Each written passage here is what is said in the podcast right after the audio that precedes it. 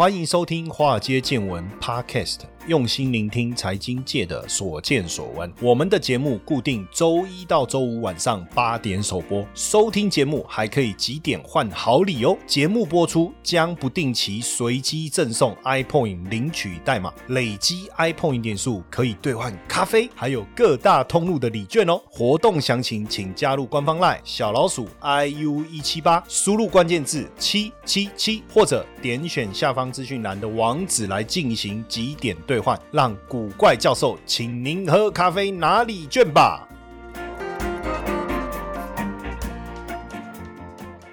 大家好，欢迎收听《华尔街见闻》Podcast，我是古怪教授谢承彦。以全球目前的趋势来看，哈，当然绿电的使用啊，绝对占比会越来越高哦。不论是煤炭这种火力发电，还是核能电厂的部分呢，其实慢慢的都会开始这个比例都会减少。那现阶段呢，我们也看到一个非常新的一个讯息，哦，就是在台湾最北边的公明电厂，哦，叫做翡翠一号，哦，翡翠一号正式落成启用。这个是在金山，哦，金山的这个皇后镇森林的电厂，哦，这是由民众呢自己募资。捐款而新建而成的哈，总共是两百三十八片的太阳能板，会在这个被合一合二包夹的北海岸地区啊，来去发出这个八十三点八 kWp 的这个电力啊。那当然这个意义非凡呐，为什么？因为过去台湾就靠合一二，当然还有一些火力发电啊，有一些这个水力发电哦，但是。在非核家园的这个这样的一个政策之下，其实要让台湾整个绿能发展的很好，这一段路其实是蛮辛苦的哈。因为毕竟对商业大厂来讲，还是利率、利润呢，利润为考量的重点嘛，对不对？所以就会以这些农村渔村来列地，好，那各种抗争就会发生啊。但基本上呢，在国际市场哈，绿能的发展大部分就是分散、去集中化的这种。所谓公民电厂哦，公民电厂，但是在台湾公民电厂发展的过程中，融资是比较困难的，法规又不是这么友善，所以这一次这个翡翠一号啊能够完成，确实是台湾在能源转型上非常重要的一个里程碑了哈。现在由这个庶民来发动的台湾能源的改革啊，其实正在发酵当中。你看这个。民众啊，自己这个自发哦筹资来盖这个太阳能电厂，确实哦也开始让我们跟能够跟国际接轨，而且我我觉得啦，大家慢慢有自觉了哈，就是说会开始想希望能够来进行这个能源改革。那大部分当然我们的出发点也都是为了我们的下一代。对不对，并不是以商业利益为考量。当然，我们也不能做赔钱的生意嘛，对不对？但你说这个电厂真的盖好以后，像我刚才讲法规的修改哦，你也能够找到这个民间的企业来来买电啊，或者是你把电呢卖给台电，让他去供应给民众啊，这个都有机会哦，都有机会。那所以大家投了这个，我刚才讲民众们这些社区民众，大家投资盖了这个全民电厂，哎，开始有这个回收以后，也确实是感。感觉上了蛮兴奋，当然这个钱不多哦，但是至少开始成功了哈，而且算起来，不管你投资多少钱哈，年化报酬率都有百分之四，因为它是它跟股票不一样哦，不是看股价的涨跌，而是这个电厂在经营上呃卖了多少电，然后这些电呢能够得到的收益哈，就变成有点像是参与一个投资，大家都变成股东嘛，然后他赚了钱，然后分红报酬率呢每年大概百分之四，确实是。一个非常好的一个机会哈，非常好的机会。当然，绿电肯定是趋势哈，所以也开始有这种所谓农电共生哈，农电共生。但是以过去来讲，农电共生往往会因为重电为主，农业为辅，而且没有考量到这个作物的后续的产销，所以很多这种评价好重的农作物大量释出以后，反而导致农产品的价格崩盘。当然，也就影响到后续大家这种所谓农电共生的意愿了。对不对？不过呢，呃，不管怎么样，这个趋势呢，我我觉得不断的在发酵当中了。像去年太阳能市场因为新冠疫情的一个影响，哦，全球的这个太阳能需求就开始爆发，而且呢，太阳能的需求显著回升啊，装机量是较去年同期成长啊，高达这个二十五趴以上，哈，高达二十五趴以上。那当然，我觉得现阶段各国的一个太阳能发展的这个这个整体的趋势是怎么样，我们也带各位来来了解一下哈。呃，像以这个中国来讲哈，今年整体这个太阳能装机的幅度就有机会超过三十五趴哦，而且“十四五”计划当中本来就是以新能源为一个非常重要的一个发展方向。那日本跟韩国当然目前装机的状态是稍微持平哦，稍微持平。那推案的稍速度稍微慢了一点点哈。那印度的部分呃需求短期市场这个存在一些不确定性哦，但是就中长期来来看，太阳能。这个产业在印度应该发展潜力是相当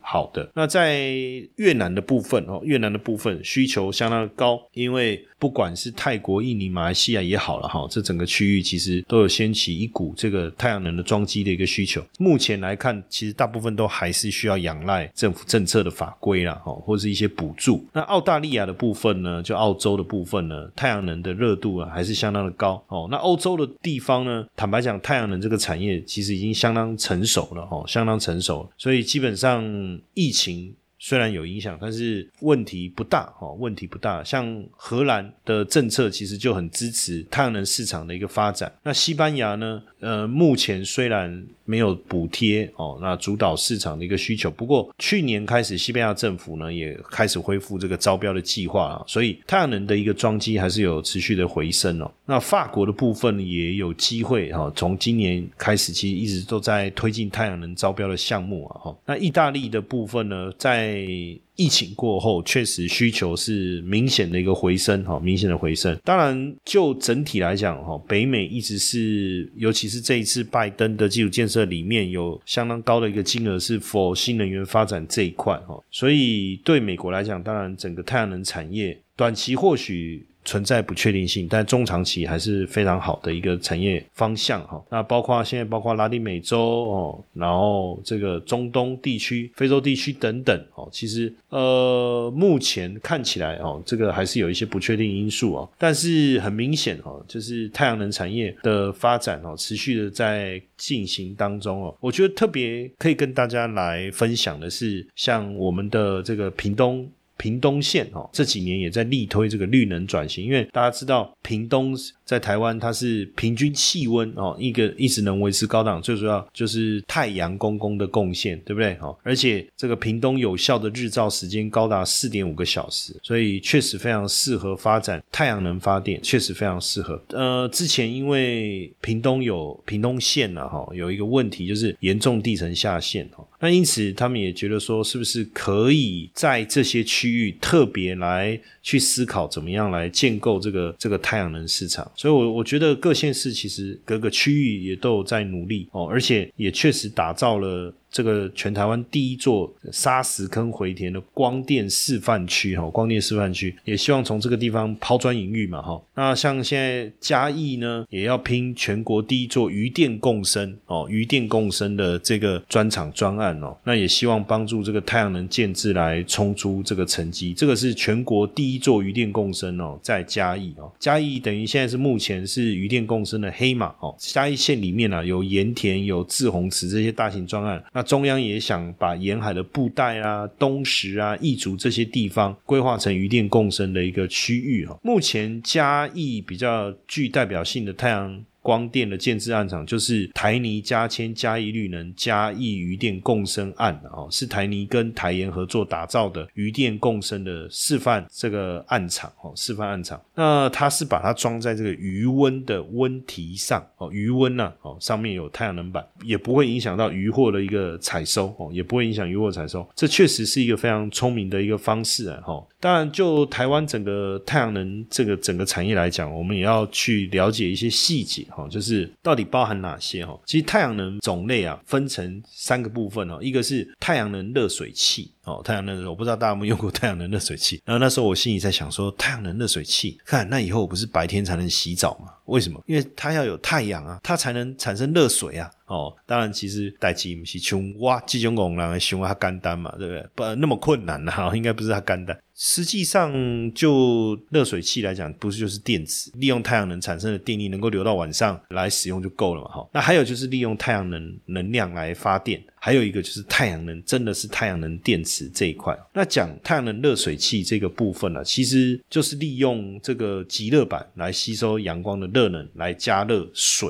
哦，来加热水。不过这一块呢？呃，虽然说目前在台湾再生能源当中，热水器是相当成功的这个案例哈。不过因为技术门槛比较低啦，也不能讲太低，而且规模小，那自然竞争者多的情况下，哦，销售量跟毛利率其实都开始下滑。那另外一个就是太阳能发电，太阳能发电就透过反射镜、透镜，利用光学原理，把大面积的阳光聚集到以前我们一个比较细小的这个极光区嘛，就可以把这个热能呢传送给水，水加热以后就会产。产生水蒸气推动这个汽轮机来发电哈，这个这这概念是这样哈。那我相信大家以前小时候玩玩过嘛，放大镜有没有？就这个概念，用放大镜去收集阳光有没有？然后点那个，我我记得小时候我还玩那个，大家就是用纸嘛，就是把纸烧破一个洞，对不对？其实如果你下次做实验的时候，你试看看，把这个光集中在那个火柴棒上面，哇，那个火柴啪。哎，点燃那个感觉，哎，这个感觉自己都很像马盖先啊！我不知道大家知不知道马盖先哈？一马盖先就是以前我们说那种头脑很聪明啊，然后懂得灵活应变。他常常在危急的时候，利用身边的小东西就能变出一些非常厉害的武器哦，或是对付敌人的方法啊。那第三个我讲是太阳电池，那太阳电池当然就是把光能转换成电能哦，把光能转换成电能。就我们来讲的太阳能电板啊、玻璃板啊什么这些哈。那就整个太阳能产业链来讲哈。你应该要去理解哈，就是太阳能整个产业链有分上游、中游跟下游。上游是什么呢？就是细晶圆跟细晶片的制造。那因为呢，自然界当中没有细元素，所以你就必须要透过提炼的方式才可以拿到。那第一步是什么？就冶金级的这个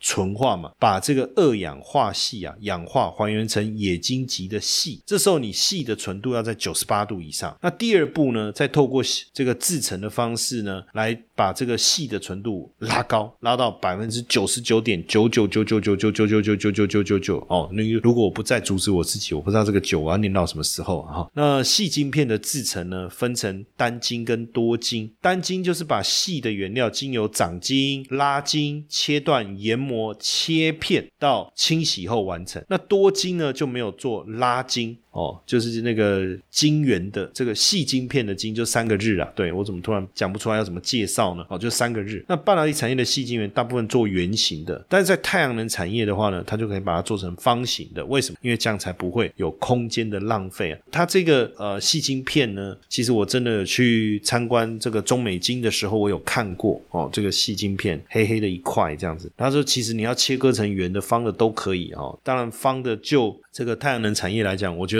是对的，因为你才不会浪费嘛，哈。投资的魅力在于它能帮我们创造斜杠收入，但市面上的投资课程普遍都是理论教学，却缺少实物练习。台湾的海归操盘领航员招募计划启动喽！无论是否有经验，只要对交易有热情，现在将是你迈向顶尖操盘人的最好机会。除了谢承彦古怪教授亲自教授他十多年的实务经验外，还能和一群志同道合的伙伴们一起在投资这条路上努力成长。输入英文字母 VT 即可取得操盘领航员们使用的策略懒人包和线上说明会资讯哦。那太阳能中游包含哪些？包含这个太阳能电池哦，还有模组厂。那因为太阳能电池的制成会有几个步骤，第一个你要做蚀刻，就是让晶圆的表面要粗糙，才能增加这个入射光的几率。第二个是零扩散，就是把晶片丢到高温炉当中哦，再把这个含量含磷的气体哈，把它灌进去以后，反正这是一个制成哈。再来第三个就是这个抗反射的薄膜，那第四个是电极网印。第五个就是烧结第六个就是测试哦，就是做完以后做测试。那整个制成太阳能模组的制成，就是把一片片的太阳能电池做拼接，然后封装起来以后，就是我们所熟知的太阳能板哦，熟知的太阳能板。这个是太阳能电池跟模组，属于中游哦，属于中游。那太阳能下游是什么？就像系统工厂啊、太阳能电厂等等，这叫下游哈。其实很多的国家的政府呢，对这种新能源，他们都会以这种保证收购机制。的方式来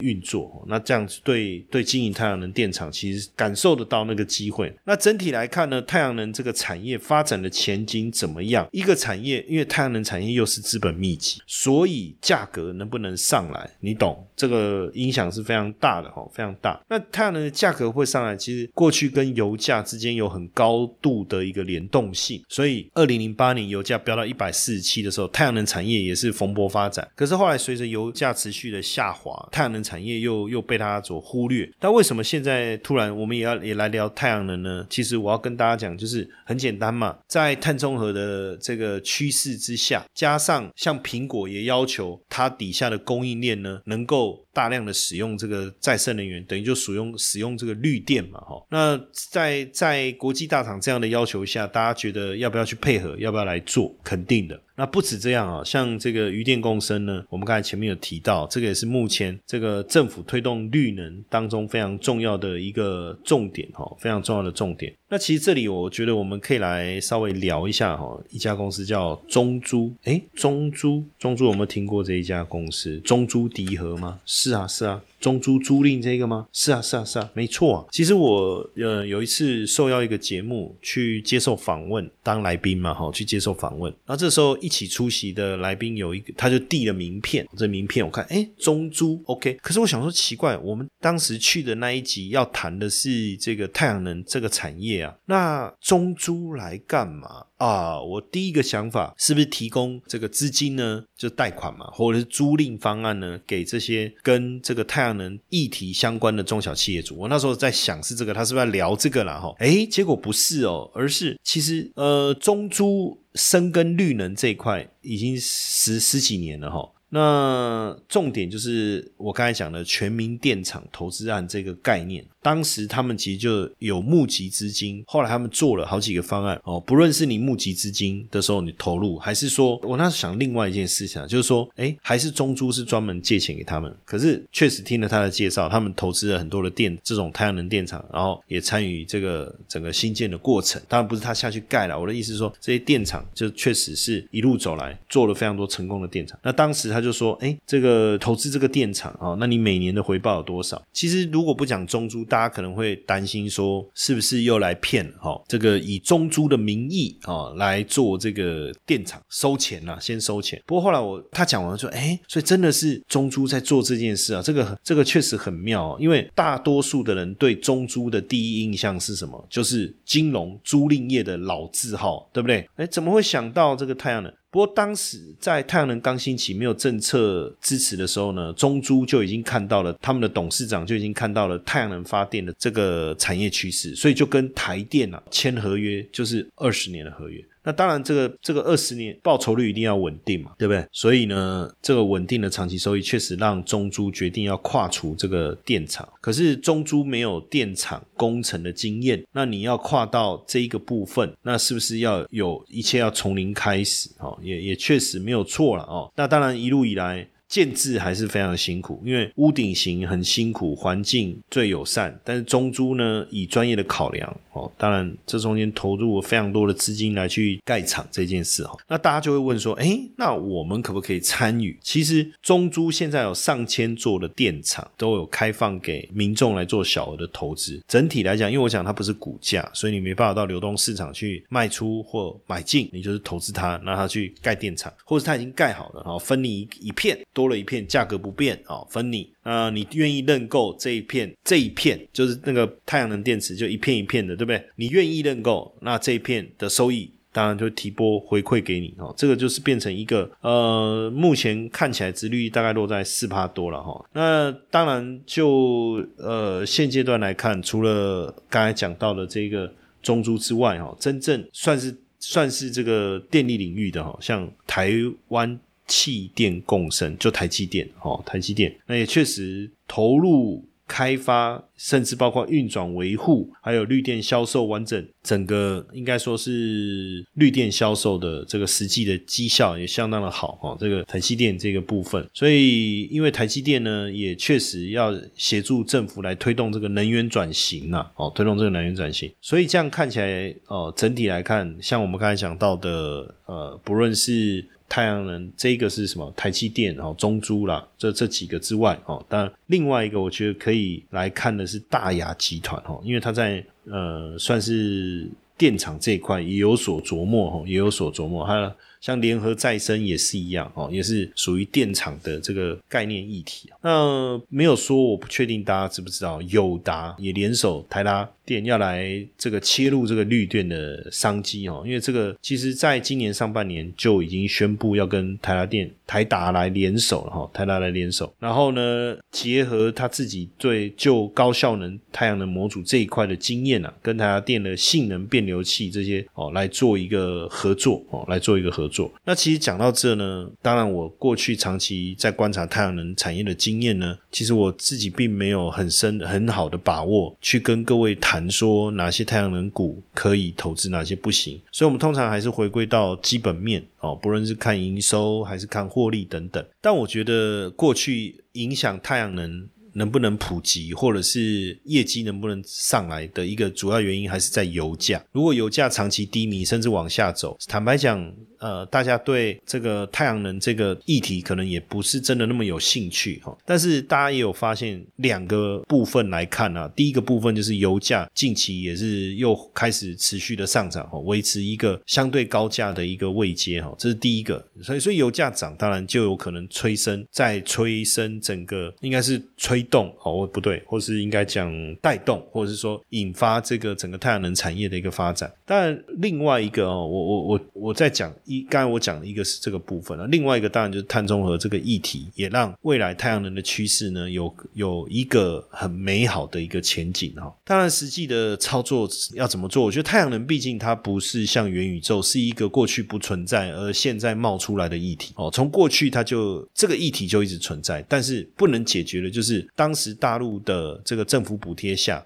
哦大量的输出整个太阳能产业。太阳能产业的规模也好了哈，或者是业绩也好，当然台厂就受到很大的影响啊。而且在这个过程中，整个这个太太阳能产业也出现大洗牌。所以你说太阳能产业如果要投，要怎么投？坦白讲，刚才我有提到啊，就是旧模组厂这一块来讲，它的这个进入门槛是相对是比较低的哦，进入门槛相对是比较低的，但是。你如果是中上游，不管是电厂哦，不管是电厂也好，或者最上游的这个这个多晶系啊、单晶系等等，那可能就会比较有机会哦，因为毕竟这一块。他们本来呃就以上游来讲哦，本来就有稳定的获利哦，本来就稳定获利，所以如果是我，我会比较偏向投资上游了哈。简单的结论是这样。当然，光电产业最后一个拼图，我觉得我们还是得去理解它为什么？因为未来这些太阳能板可能会变成这个废弃物哦，而未来到了二零二三年的时候，这个废弃物可能会高达一万公吨哦，而且从二零三五年开始，每年会超过十万公吨。所以如果再这样下去的话，那也有很大的问题。哦，所以如何去回收这个废弃的太阳能板哦，也是。未来可能也会才从从这个地方找到一些值得投资的机会吧，哈。那当然，我们最近呢跟大家聊了风电，聊了太阳能，最主要还是希望大家对绿电有一些多一些了解啦。毕竟现在的这种呃碳中和的趋势之下啊，未来供电肯定会越来越吃紧。那我们是不是需要做好心理准备，来避免停电的那一天？哦，这个我不知道。但是至少我觉得从目前来来看呢，这个全球的趋势是这样，所以。不管是。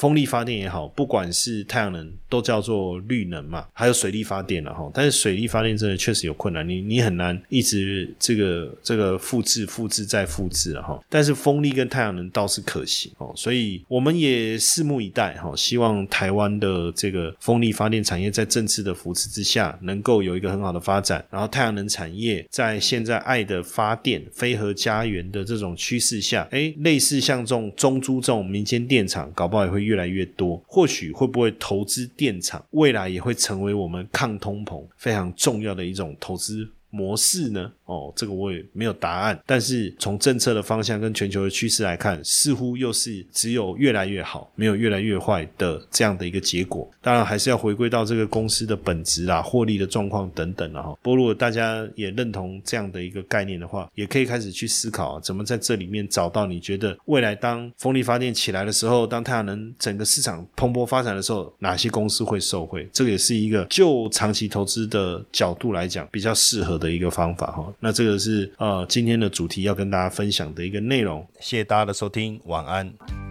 你时常听到财富自由这四个字，却不知道实际上该如何达成吗？每天上下班规律作息，是不是已经觉得疲惫不堪了呢？常说投资理财很重要，但是该从哪里开始入门呢？比特币投资，相信大家都有听过，但是却不知道该从何开始。因此呢，我们开设了一门比特币新手变行家，听名字就知道你是新手，也适合上课。除了有完整的基础策略课程两百分钟，还有一百分钟的实战直播，每个月。可以让大家在线上和老师一同练习。另外，古怪教授还额外提供学员免费申请十 USDT 的奖学金。这么完善的课程，你还在等什么？课程原价六千六，现在五折优惠，只要三千三！立刻加入官方 LINE 小老鼠 IU 一七八，输入关键字 BTC，取得课程优惠资讯，还送你免费的比特币教学懒人包。